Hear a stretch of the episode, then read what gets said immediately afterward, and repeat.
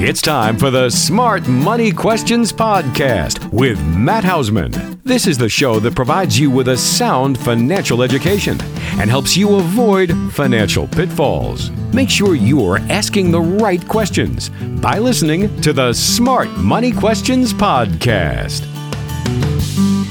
Hello, everyone. How are you doing? It's that time again, podcast listener, Smart Money Questions Podcast. Can you believe it? Here we are in January. The IRS has come out and given us an official date for the tax filing season of January 24th. Yet, they are already warning us about challenges, not only for this tax season, but the issues and backlog that they've had since the beginning of the pandemic. I read one article that says normally this time of year, the IRS is already facing about a million filers and a backlog that haven't been processed, whether it was from the year prior or even older than that. In one article I found, actually uh, dated back in July of 2021. At that time, the IRS was 35 million returns behind in the backlog. So I'm telling you that because I, you know, I do have some clients that have had to file returns and this is one of the things it says is if you have had to file a return that has to be manually reviewed, it's going to take a while. In some cases, uh, especially in the event that the return had something incorrect about it when you mailed it in. It could be that it was mailed to the wrong IRS facility. Um, I read that they actually were shut down for an entire month. They are, quite frankly, I would think they're still finding bags of mail. So I'm just telling you that to be aware of this upcoming tax filing season. I'm always talking about tax planning. Well, we're already past the first of the year.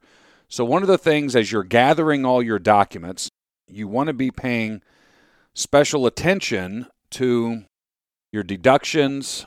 Um, if you were putting money into a traditional IRA, if you were putting money into an HSA, what have you, anything that's going to affect the top of your adjusted gross income, meaning reducing it Make sure you have that. You talk with your tax professional as you're going forward and looking to file that. So just be aware the IRS has already come out and said that. So don't be surprised in the event you're due a refund and takes a while to get it. So before we jump into this, let's go ahead and make sure we deal with a disclaimer.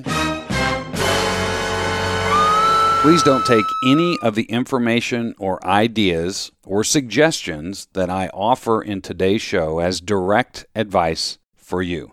Please use it as information and education that you then can discuss with your advisor. Now, if you don't have an advisor or you would like for us to be your advisor, I'm more than happy to have that conversation with you. And it's real simple. All you have to do is go to www.speakwithmatt.com that's www.speakwithmatt.com. And my online scheduler is right there. You can go right in. You can schedule a 15 or 30 minute phone conversation. And quite frankly, at the end of that first call, we're going to have a good idea does it make sense to have a second conversation? So, again, very low key. Go right into the online scheduler. You don't even have to get on the phone with anyone to schedule this. So, again, speakwithmatt.com, www.speakwithmatt.com and schedule it there. So, all right, let's go ahead and get on to today's show. Okay, so let's jump into this. My recommendation is to always try and break even with your tax obligation annually. You hear, you know, we hear it all the time. Don't give the government a loan that they're not going to pay you on. In other words, having too much money withheld either in your W 2 or if you're already retired, Social Security, pensions, IRA withdrawals, what have you. Try and hit to that break even point where maybe your refund's a hundred bucks or two hundred dollars, or you owe a couple hundred dollars. Um, that way, when we have situations like what we've seen over the last couple years, you're not waiting for potentially a large chunk of money. This also goes to the state level. I know here in PA we've had clients that have had some situations in the past where the state of PA, they had paid way too much in for estimated tax payments to the state of PA, and it was like pulling teeth for them to get that money back out. So, again, be aware, be looking at when you're talking with your tax professional or you're doing it on your own, be looking at where you are falling in how much of a refund am I going to get. Now, on the opposite side, we don't want to have a big refund, but we don't definitely don't want to owe a big chunk of money either. We want to again, we want to break even. And that takes me to the next thing. This next year, uh, you know, or during this tax season as you are filing your taxes, many times I talk with clients and or just people in general and it seems like we're always talking about quote the tax brackets. I don't want to go into the next tax bracket. A buddy of mine who has an accounting firm, he talks about the idea of tax brackets is fonus bolonus. What you really want to be paying attention to is your effective tax rate. What in the world is that? When you're looking at your tax return, you can do it pretty easily. Page 1 and 2 of the 1040, if that's what you're filing, is you're looking at what your taxable income is and then what your total tax paid in is. So your effective tax rates, even though you could be in the 24% tax bracket, you could be in the 32% tax bracket, what have you, that doesn't mean that you are paying 32% tax on all of your income. Go to that line. What is my taxable income? In other words, we have our adjusted gross income, then it's reduced by either a standard deduction or if you itemize your itemized deductions and then potentially some other deductions like if you're a business owner certain pass through deductions that you get and then at the very bottom of page 1 it's going to tell you your taxable income then, if you go to page two, there's some other things that happen there, but then you're going to see total tax. And all you got to do is do the division, the total tax into what the taxable income is, and that is your effective tax rate. And that's one of the things you want to be looking at because it's going to incorporate, especially if you have sources of income that are taxed in different ways. For instance, uh, dividends, qualified dividends, short term uh, capital gains, long term capital gains, business income, all of those different things can be taxed differently. It's not just about tax brackets. So be looking at that. And again, making sure that when you are, you know, it's not a big refund and you don't owe a lot. My recommendation is to always try and be right around break even. So, okay, the other thing I want to talk about today is invariably as we turn over into the new year, or if something else is happening, many times elections, we're coming into a midterm year, is the question is, oh my goodness, what, what what's going to happen in this next year? And one of the things I like to talk about, especially with clients, is the idea of understanding behavioral finance. And where does that fit in to your investment strategies, and your investment philosophy, all of that. If we think about where we are now, we're two years into this COVID thing, right? Think about where we were two years ago, right around now. For you know, it's January coming into February. There's a little bit of talk of it, not a lot. And then two months later, I mean, it looks like holy cow, everything's coming to a dramatic halt. Markets are down one of the things that behavioral finance talks about is the idea of, let me actually give you the quote official definition that I found, and that is what is behavioral finance? It is the branch of economics and psychology that deals with the effects of cognitive errors and emotional biases on investors, both retail and institutional and financial markets. I found this great article that talked about understanding behavioral finance, where you are, maybe some understanding yourself and making sure that you're not falling into these cognitive errors and emotional biases that we all tend to have.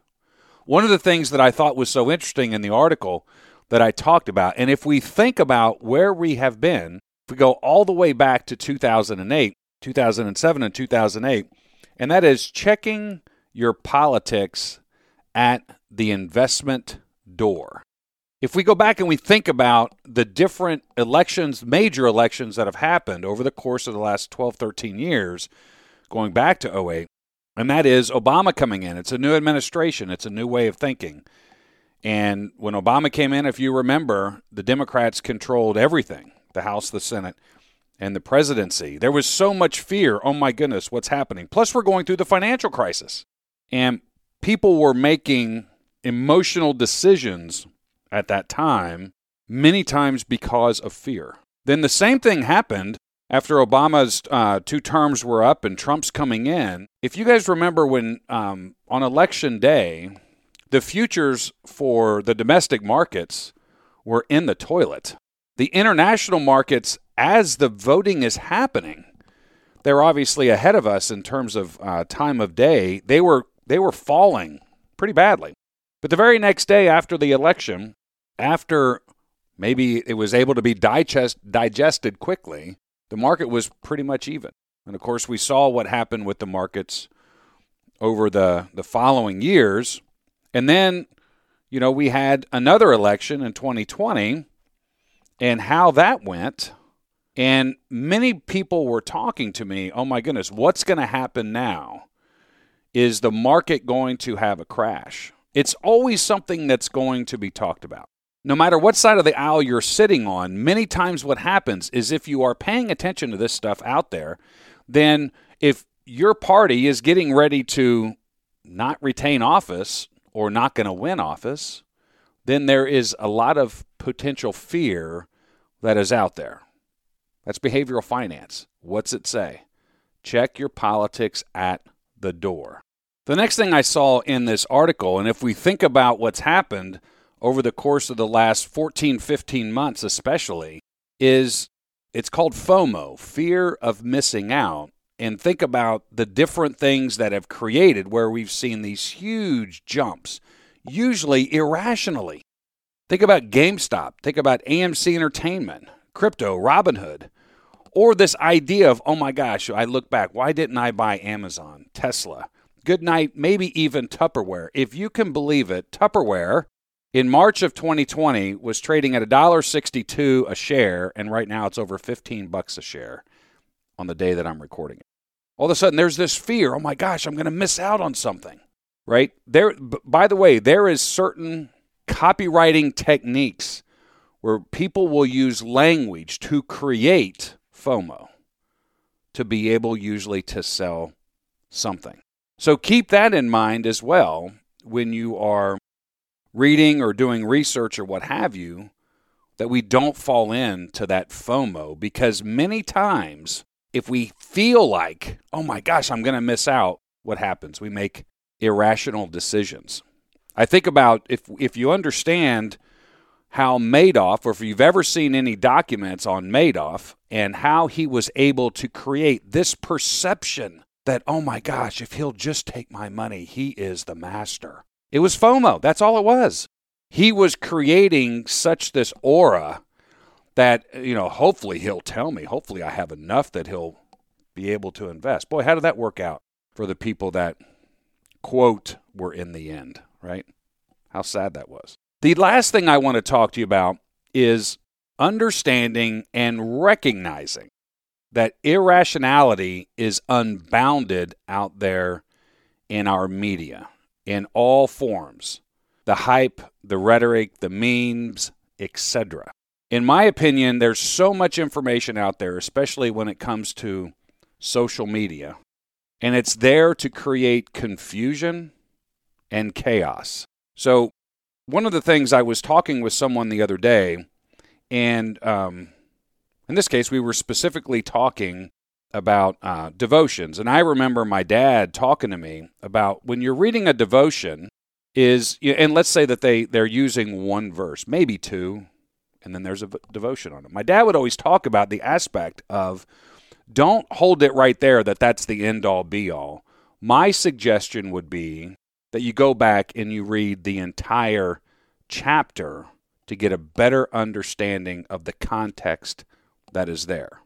So, if we would take that same approach into the investment world and where your investments are, is we don't just look at a couple of things and think that's it.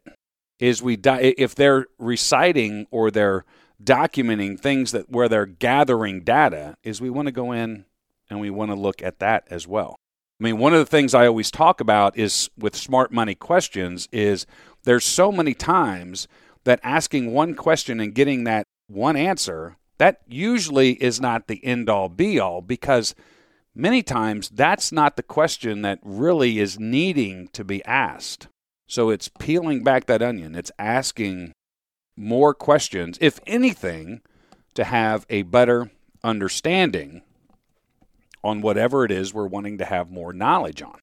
The last thing I want to tell you is in understanding that, and now we're looking at what is 2022 going to be, what's going to happen, is I read an article the other day in the Wall Street Journal by, hopefully I'll pronounce his name right, Jason Zigwig, or Zigwig, something like that. and he wrote answering the question that is, and his, his column is called The Intelligent Investor and it was what's going to be the best investment in 2022? And his comment was this discipline. Discipline will be the best investment moving forward. So, understanding what behavioral finance is, one of the things I always talk about, especially with clients, is the idea and understanding of let's talk about when the market starts to move downward because you're not calling me when the market is going up, right? Everything's moving up, values are going, you know, higher. But good night when things start to fall. My my question is always are you going to be blowing my phone up? You know, is there going to be a sense of fear where at that point in time, if we make an irrational decision with investments, many times it's very difficult, if not impossible, to recover from it. And again, I would I would challenge you to go back and think about where your investments were. And many of the clients um, we've had those conversations. Think about the conversation in your head at the end of March 2020 because it happened very quickly. And, you know, lockdowns, no end in sight. Oh my God, what's happening? Blah, blah, blah, blah, blah. Somehow things ended up coming out, you know, on the back end now, you know, it's hard. Many times people will forget what that was like. I would tell you to take emotional stock in that to recognize, hey, listen, I went through that period of time. We can go back. We can go to the end of 2018. We can go back to the, you know, middle of 2016. Again, fast drops. What's my thought process? Making sure that I understand my behavioral finance, what my biases are, and making sure that we don't fall into emotional biases that end up potentially wreaking havoc on our overall investment. So I will let me back up again. Say this. This was again the Wall Street journalist uh, Jason Zigwig. Zigwig. Am I saying that right? Answering the question: What is the best investment in 2022? Disciplined. All right, everyone, that's all I've got for today. Hopefully, this has been valuable. If you would like to have a personal conversation with me, reach out to us at speakwithmatt.com. Again, www.speakwithmatt.com. My online calendar is right there. You can schedule something. If you would like for us to address a question or scenario, simply email us at info at smartmoneyquestions.com. Um, again, info at smartmoneyquestions.com or go to our website, smartmoneyquestions.com, and right there you'll see Ask Matt a question. Listen, everyone, everybody take care. Looking forward to 2022.